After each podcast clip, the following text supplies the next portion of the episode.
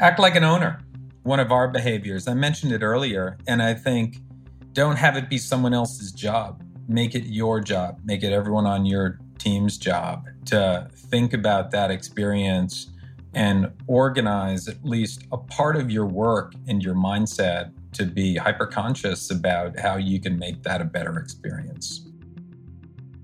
Hello, and welcome to the Customer Experience Show. Today, we're talking with Scott Finlow, the Chief Marketing Officer for the PepsiCo Food Service Division.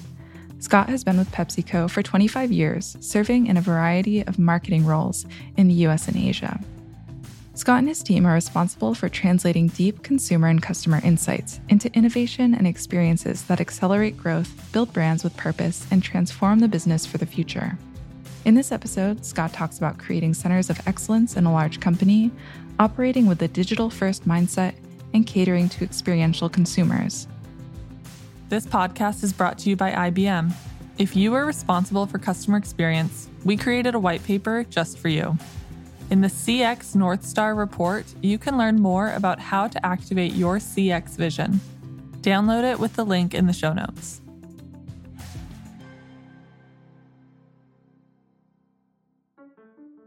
Have you ever felt that your customer experience was getting a little stale?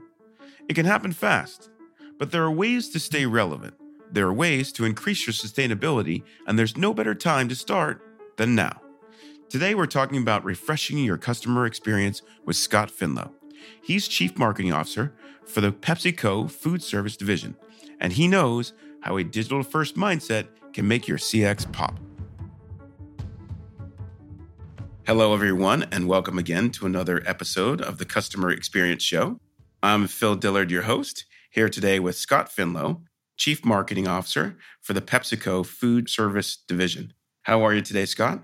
I'm doing great, Phil. How are you doing? I'm doing pretty well. Doing pretty well. It's a, a beautiful day in the neighborhood. Getting started here, our first episode of 2022. So super excited to have you with us. I, I was reading your bio and the background, you know, everybody on the planet knows who PepsiCo is, but they probably don't know a lot about the different divisions, especially the $5 billion food service division. You've been PepsiCo for over 22 years. Can you tell us a little bit about how your role has evolved since your early days at the company? Yeah, I, I won't take it personally if everyone doesn't know uh, about my background in addition to PepsiCo. So I'll I'll spend a minute on that. Yeah, a number of years with the company uh, in a variety of different roles. They've spanned both marketing roles as well as insights roles. And I've had the fortune to work in the North America business as well as our Asia Pacific business. I went over to Asia Pac to lead our uh, beverage business in Japan and Korea, the marketing on our beverage business, then all our foods marketing across our Asia Pacific markets. Been back in the US for the last 13 years, doing a variety of insights, um, shopper insights as well as marketing roles. And I've been in the food service business for about six years and in the marketing leadership role for the last three. Can you talk a little bit about the difference or, or, what's unique about the insights business and the sort of things you see in an international role versus a domestic one? You know, insights is a fascinating um, part of the business to work in. And uh, I think whether you're a marketer or really uh, anywhere in uh, in a business like PepsiCo or in CPG in general.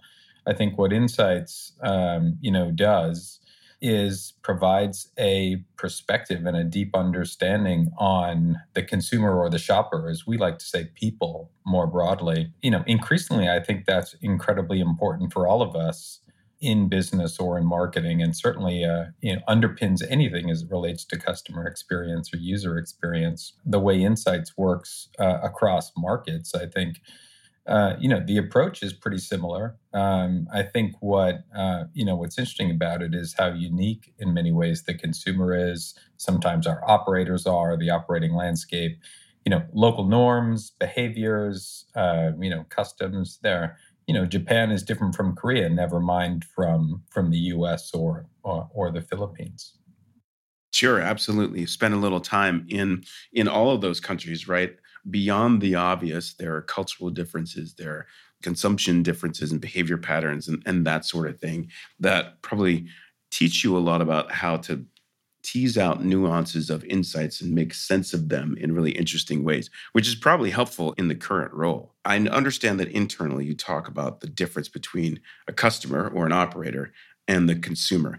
Does Insights look at doing analytics around both of those groups, or is it focused more on more on one versus the other? You know, it's really got to be both. There are groups across the organization that may focus on one uh, versus the other. You know, certainly it's a big company, but uh, you know, if I if I look at our overall insights organization, it, it, encompasses consumer insights and shopper insights, and you know, and data analytics and uh, data scientists. I, I think at this point, what's important is to build a comprehensive and dynamic understanding of people not just as consumers nor just as shoppers but in a in a more holistic way to understand them as people what their motivations are you know broadly what their behaviors are not just in a moment but over the course of a day or a week or a lifetime and uh, you know that becomes a more important way to understand people as you seek to build brands authentically and genuinely to help meet their needs, uh, whether it's individual brand or a, a, portfolio of brands. And to your point, that's different in different markets and, and different contexts. And it's uh, incredibly dynamic space now. I would argue more than ever. It's never been a more interesting time to be uh, in insights or analytics, uh, nor a marketer. Uh, because of the dynamism of the world we're all living in as well as working in. Sure. I mean, I would even argue in, in CPG and food and beverage and and that sort of thing. I read just the other day about a, a company marketing water having an, an, insane evaluation for a for a new company when there seems like it's really a crowded marketplace. But consumers, people, are relating to brands in certain ways, and there's a lot of opportunity to create value. So, can we extend this a little bit and talk a little bit about then your current role and responsibilities and where you play in this mix? So, as the marketing lead in food service, the food service business, the way to think about it for your audience uh, is, you know, food service is where people eat or, or, dine. It's where they it's where they play. It's where they travel. Uh, it's often where they work or go to school. So, uh, you know, those are customers like Marriott or Regal or Caesars and MGM or Buffalo Wild Wings and Applebee's or Taco Bell. Uh, you know, those are the types of customers and contexts that the food service business uh, really is responsible for. How is it like fundamentally different than the other departments of the company? Well, it's definitely part of PepsiCo, uh, and in some ways is um, you know, very much uh, kind of a business within a business at PepsiCo. And you talked about the size of it um, earlier. In terms of some of the organizations that, you know, I would compare it to, you have some organizations that are more focused on what we call our retail customers, whether it's Walmart and 7 Eleven and um, Dollar General or Target. Uh, whereas our focus is on uh, on these customers, these food service customers I've talked about. It seems to me that it would give your organization another layer of metrics that you're that you're thinking about, another layer of experience, right? As a retail consumer, I might go places that I know, but I might just go to to some other place uh, that just happens to be convenient because I'm walking down the street. I'll pop into 7-Eleven just as much as I would to CVS if if I'm just thirsty at that moment.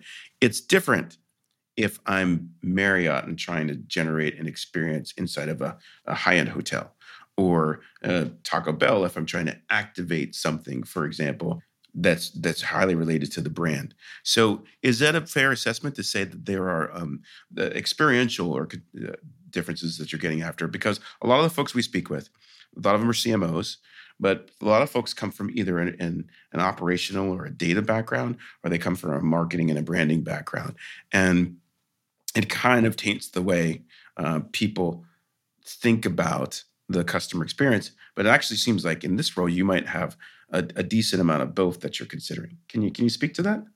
Yeah, sure. I, I think you're hitting on something really unique and important about food service and something that I, in my role, uh, am uh, really responsible for uh, both understanding and I would say evangelizing across the PepsiCo business. Uh, the biggest part of our business runs through some of those retail customers, to your point. Um, that is maybe more transactional to oversimplify.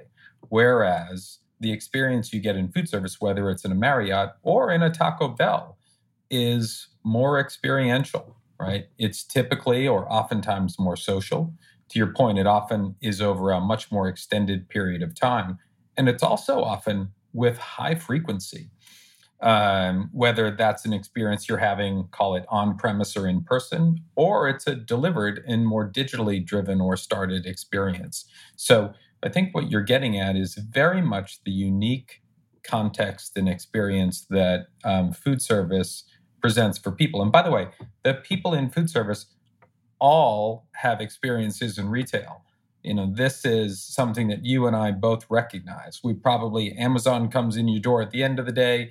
You may go to Starbucks, you know, in the morning. You may be at 7 Eleven. You may be ordering from, uh, from B Dubs, you know, for lunch you're living in an omni-channel world today. The construct of retail, to some degree, in food service, doesn't um, doesn't really present itself clearly to a to a consumer or to people, and that's increasingly what um, we need to contextualize and understand when we uh, when we do our work, when we understand people, when we build our brands, you know, when we build the experiences we you know we want to create.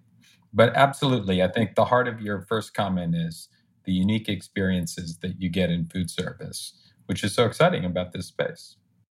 Yeah, it does sound really interesting. It sounds like an opportunity for um, great opportunity and value and brand creation, but also a potential for some some conflict, right?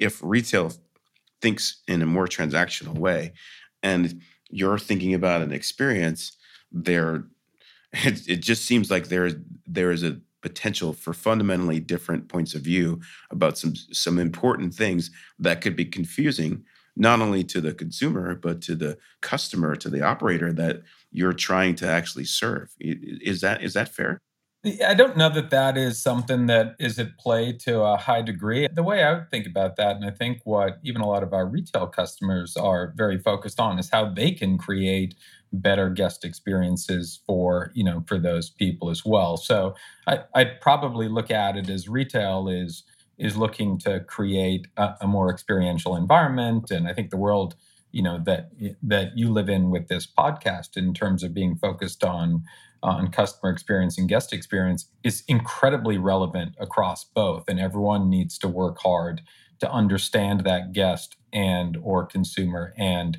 create a better experience for them what's important is understanding what the nature of a better experience is, right? And there are probably some common underpinnings, things like convenience, you know, things like, you know, depending on the context, something that's maybe unique and special. Certainly relevant is going to be incredibly important. Value is always a constant um, at, at, a high level and is also dynamic and um, and very much unique and dynamic uh, across the different contexts as well. So I think it's less attention than a, a common goal um, that we all acknowledge. We, we, may pursue it in different ways and and learn from one another as um, you know as we pursue it.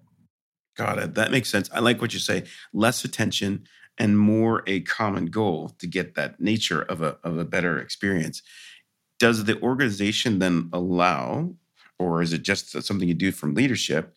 the ability to share information, insights, cross pollinate sort of best practices against other folks inside the organization or uh, with other uh, operators who are also concerned about experience? How do, you, how do you share that across what appear to be from the outside potential silos?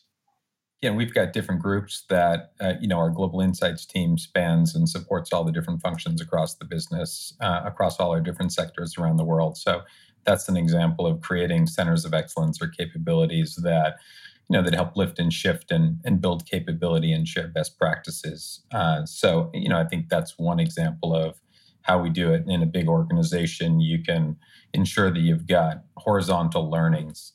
You know and we do that across all kinds of different horizontals. Okay sure super. How did you first get involved in cx you know the way i think about that is i've from day one you know that's been uh, really at the heart of what um, you know my work and my roles have been.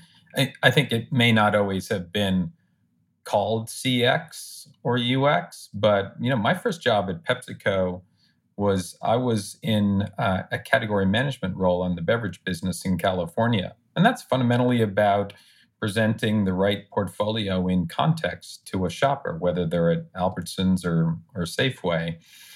And you know, to my mind, that's about optimizing the experience, understanding a consumer's needs um, in the context of a store, not just in a store, but where you are in that store, and, and and how you're moving through that store from you know entrance all the way to checkout.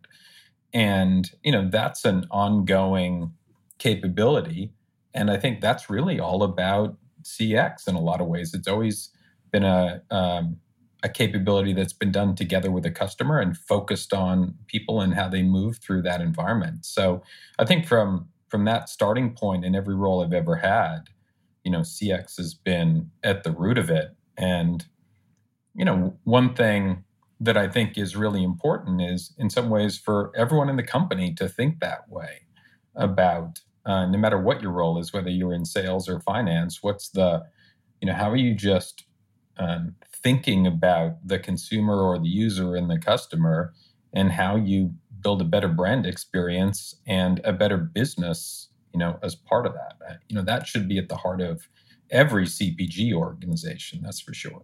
Yeah, I, I would totally uh, agree. What we've heard in practice is that sometimes that's not really the case and that organizations somehow survive and or thrive even in spite of that but um, that a lot of times especially in the in the environment that we're in right now um, such gains can be short-lived if you're not thinking about the consumer. So do you think if the that your cx essence cx in your bones is that you know you something that that you know you had that drove you into certain positions that always allowed you to exude that? Or is it something that's already kind of written into the fabric of of pepsico uh, writ large? I'd say both you know i think for me it's maybe in my dna in terms of being curious about people and curious about behavior and curious about brands and and how they're built and i think if you have that, then you know within that again is is a CX mindset. I think at PepsiCo, if you if you look at the first principal behaviors of PepsiCo, uh, you know the first one is start with the consumer, and you know that is critically important no matter what function you're in. The second one, by the way, is act like an owner. And I think that speaks to you know what I was suggesting uh, a minute ago, which is no matter where you are in the business, uh, you know, be an owner of the brands, be an owner as it relates to uh, understanding your customers um, and and helping your customers and and supporting that business. Yeah, that makes a lot of sense, and it seems like it gives people such guidance. They know how to engage, they know what to do and what to think, and how to respond in certain uh, vague and uncertain situations, which uh, which sounds sounds pretty cool. So, if we shift gears a little bit and talk about the vision for PepsiCo, food service. It um, it seems like you guys have come a long way, but there's obviously always things that people want to do to improve. Can you talk about your CX vision for the organization for the future? The way I think about uh, our CX vision is, you know, how do we best build our business and our brands in context? And that context is the context of consumers and customers and uh, where those consumers and customers are uh, at this moment. And it's a dynamic, constantly shifting world that we have to do that. But as long as we continue to focus on building our brands in context and the business behind it, then I think that muscle, and we have models underneath it to help us do that and do it with discipline and build the practice, then I think you know we're going to be um, consistently uh, strong and I think advantaged in the way that we work as a partner with our customers in that regard as well. We have a simple model. We call it the five E's. Uh, and we love alliteration at PepsiCo. It's a big organization. You got to keep things simple. And the five E's is a, a, really simple way for us to understand the consumer journey through whatever that context it is, whether it's on an airline or through an airport or through a hotel Uh, the first one is entice, the second is enter, then engage, uh, then uh, enjoy or excite, and then echo. And you know those are not brilliant per se, but what it is, it's each stage of a journey. And then what we do is we build insight underneath each one of those, and then try to pick uh, either some or all of those moments uh, to connect with those people with our brands in a relevant way and do it together with our customers. And, you know, as simple as that may sound, if I looked back a couple of years and I looked at the work we did as a marketing organization, we would not have consistently delivered work that reflected that. And I don't want to sit here and say that all the work we do delivers on all those five E's with excellence in every example. But what I do feel good about is that we're making progress in that regard and building that capability so that we're more consistent, we're more effective, and our customers, I think, are uh, are benefiting from that. I could see that, and I love the I love the five E's: uh, alliteration, things that help people remember does anything stand out from the five E's that's kind of recently highlighted some shifts or trends that that you're that you're paying attention to now? Yeah, I mean, a couple of things I'd say. If you think about some of the, the challenges of COVID, um, you know, if you think about you know the enjoy component of it, you know, that's been impacted. You know, now you have concerns about safety or hygiene that impact that. So you know, as we think about the work we do, one of the things, one example of what we've done is we've invested in a lot of our equipment in order to create a uh, a safer experience, and also, uh, as we've done that, a more personalized experience in many cases in that moment. So we've done that through things like utilizing some of those technologies you're talking about to create contactless pouring uh, we've created the ability to you know authenticate as a user and connect to equipment so that you can create a personalized beverage experience that's tailored to your unique preferences. You know if i think about echo increasingly important as we talk about moving from transactional to longitudinal you know partnering up with customers who are trying to drive greater loyalty obviously in a, an incredibly fragmented world as we're creating authentication, um, you know, what we're able to do is then um, connect with some of these consumers and help give them a reason to come back and visit again, whether it's a piece of equipment or a customer. You know, to some degree, the answer to that question, to my mind, depends on what's the problem to solve that a customer has. Uh, entice is a challenge because a lot of customers are really challenged with driving traffic, right? You think about and needing to get people back into, you know, fill in the blank, their restaurants, you know, their hotels, on their planes, you know, that becomes increasingly a unique problem to solve for, um, you know, for some of our customers. So I, I think the short answer is it depends. Each of them can be incredibly important, and there is work, and just like any marketing work, to find the insight, the tension, create a great brief, and try to focus the work against, you know, whatever the the most relevant problem to solve is. And you know, I think those kinds of disciplines are are always critical to uphold in you know this work and any work. Yeah, those are really great examples to help contextualize the five E's in a very real, current, and visceral way. So, are there other channels that you have as a as a CX team for driving innovation? For argument's sake, we used to spend a lot of time doing our innovation work together with our R&D organization, product innovation, package innovation. When you think about the Pepsi business and the PepsiCo business, that's what you think about. IT is increasingly important for us. And, uh, you know, if you think about what trend or technology has impacted our lives that's going to be maybe most sustained, you talked about it earlier, is what I might call digital first. So, what that requires us to do whether it's our vending machines or our fountain equipment, we have to bring a really digital first mindset to the development of that equipment and that entire experience. Most marketers, when they think about digital first, they're talking about media buys, right? And they're talking about content creation and talking about creating digitally native content that works for mobile, or maybe they're talking about TikTok. What we in food service have to think about is how do you you know how do you have an experience between the device that's probably in your hand and the way that you're connecting to um, you know a, a brand or a product experience in that context, right? So you're familiar with Amazon Go as a store, for example, right? We've created a cooler called PepsiCo Quick Pick, which is essentially a smaller version of that. And it leverages AI and computer vision. It allows you to essentially open a cooler, a glass front cooler door with a variety of different products in it, uh, authenticate via credit card, choose whatever variety of products you want, take those out. And the moment you close the door, the transaction is closed, right? What that's led to is, first of all, it's 99% um, effective in terms of the technology, and it's driving uh, north of 50% increases in revenue uh, because people are uh, finding what they want. They're having a great experience with the cooler itself. And in many cases, they're buying more than one unit, which you think about a vending experience, that's typically not easy to do.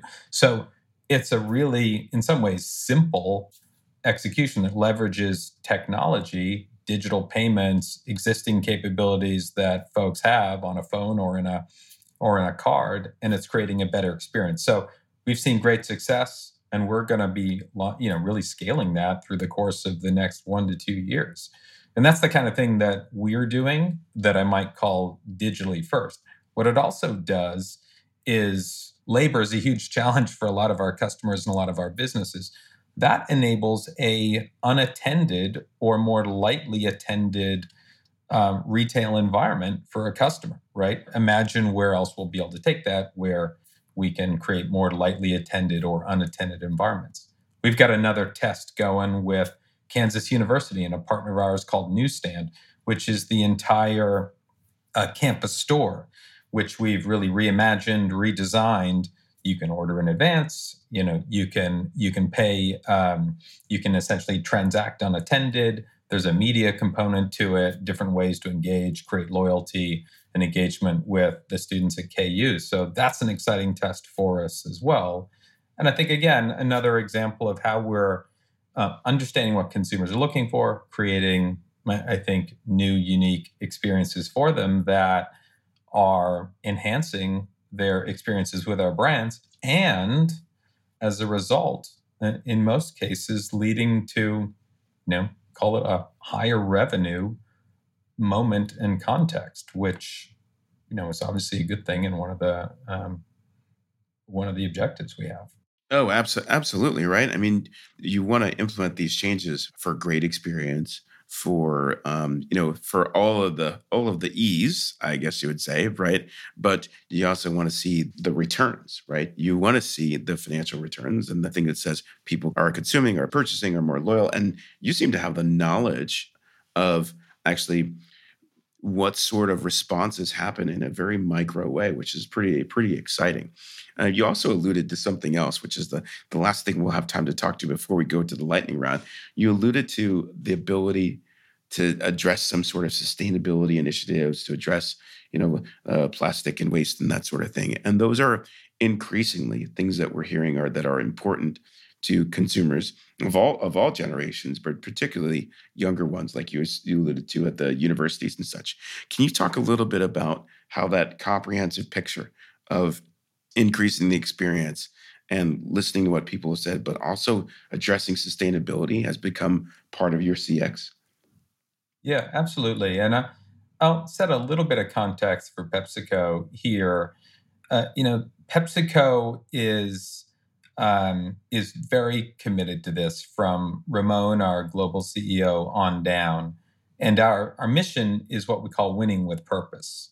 And the purpose component is, uh, I think, um, increasingly uh, important. And we're looking to transform our business from end to end with that in mind.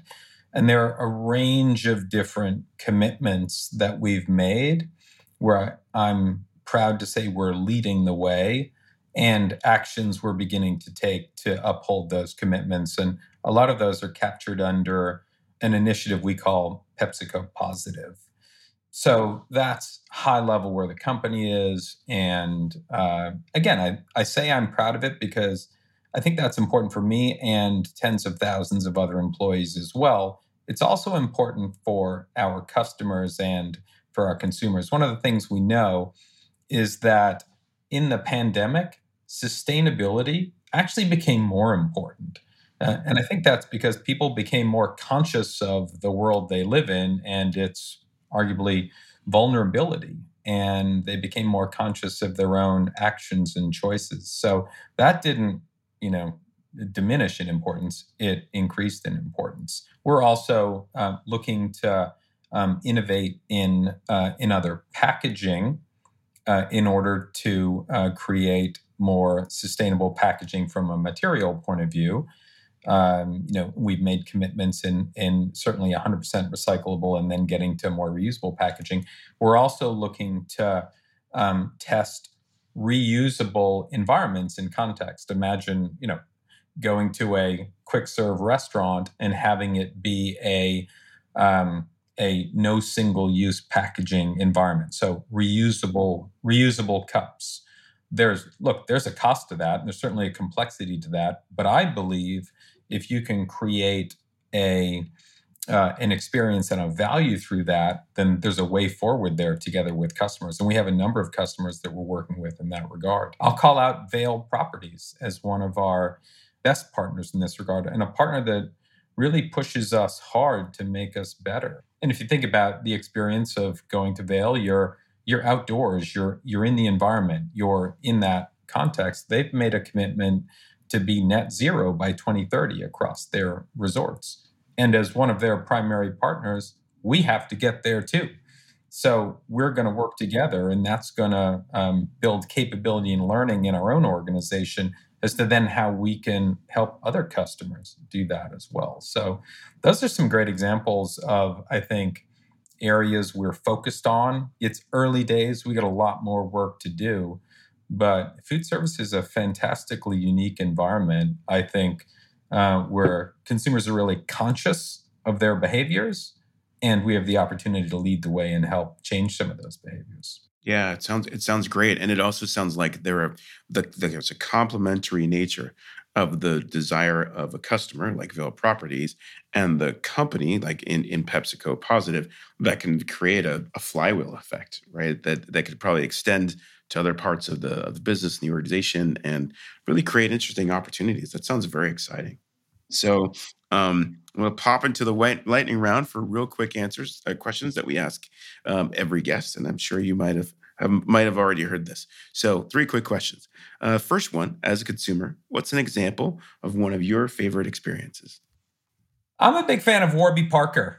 Um, I'm wearing their glasses. I think they've done a really great job of reinventing the, you know, the experience through bricks and mortar, and, and as well as creating uh, a really integrated you know online offline experience for for their guests of which yeah, I count myself as one. So, uh, item number two if there's one thing you could change about people's perception of the role of CX at a company, what would it be? Act like an owner. Uh, uh, one of our behaviors. I mentioned it earlier, and I think don't have it be someone else's job. Make it your job. Make it everyone on your team's job to think about that experience and organize at least a part of your work and your mindset um, to be hyper conscious about how you can make that a better experience. Yeah, that's a great one. I might have to, I might have to borrow that, right? and I think the more people have equity in a company, and the more people think that they are actually part of an owner or see themselves as part of it, might, might even be easier for them to do. So that should be should be interesting. Um, last question: um, for our listeners, what one lesson would you want someone to take away from your experience as a CX leader? I think empathy is at the heart of it. It's about understanding people. You have to literally walk that experience in their shoes and put yourself in that context and feel it and you know that allows you to really internalize it and then play from there empathy often comes up as one of those one of those things right? I'm starting to be curious about what makes someone a great cxo or a great cx team person. Like how would you identify or screen or self-select people or select people i should say who have the capacity for such empathy? Does anything come to mind for you? If you were to give people a tip? Well i think eh, I, i'm not sure there's a silver bullet there. I I do think that there are some people who are naturally more curious and have energy to um, understand other people. And you know that's probably a great place to start. There are experiences that you can have. We've talked about insights as being one that will help build more of a call it a functional muscle and a language i think behavioral economics as a discipline is i think uh, a capability to infuse into a great um, cx organization and you know customer uh, empathy and understanding as well. Because if you can't connect it to a customer's problems to solve, business, organization, culture, etc., then chances are you're going to be challenged to action it and drive commercial change because it's the insight is one thing the empathy is one thing but the commercial action that's going to change a behavior and create a better experience for that user and a better business for you and your customer is that's the outcome metric. Wow there's so much so much to it so much so much to learn and so much to apply to um, an industry that uh, you know people you see it all the time you see it every day but I wonder how many people really think about the level of care and thought and insight that goes into making something that's a cool experience a really cool experience. So I, I appreciate you and, and thank you for sharing all this with us. Uh, I learned a lot and feel like I will respect a lot of those things and evaluate them a lot more with the lens of all the care that went into it. So um, thanks so much, Scott. Thank you, Phil. It was a pleasure. Yeah, really great. Really great speaking with you. And that's it for now. We got to let Scott go, but um, thank you all for joining us again. And we'll see you next time on the next episode of the Customer Experience Show. Take care. It always comes back to empathy, but it's brilliant how Scott ties empathy to commercial action. Insight, empathy, and commercial action are all needed to drive better business and a refreshing customer experience. Thank you again for listening to this episode of the Customer Experience Show. This podcast is brought to you by IBM. If you are responsible for customer experience, they created a white paper just for you. In the CX North Star report, you can learn more about how to activate your CX vision. Download it with the link in the show notes.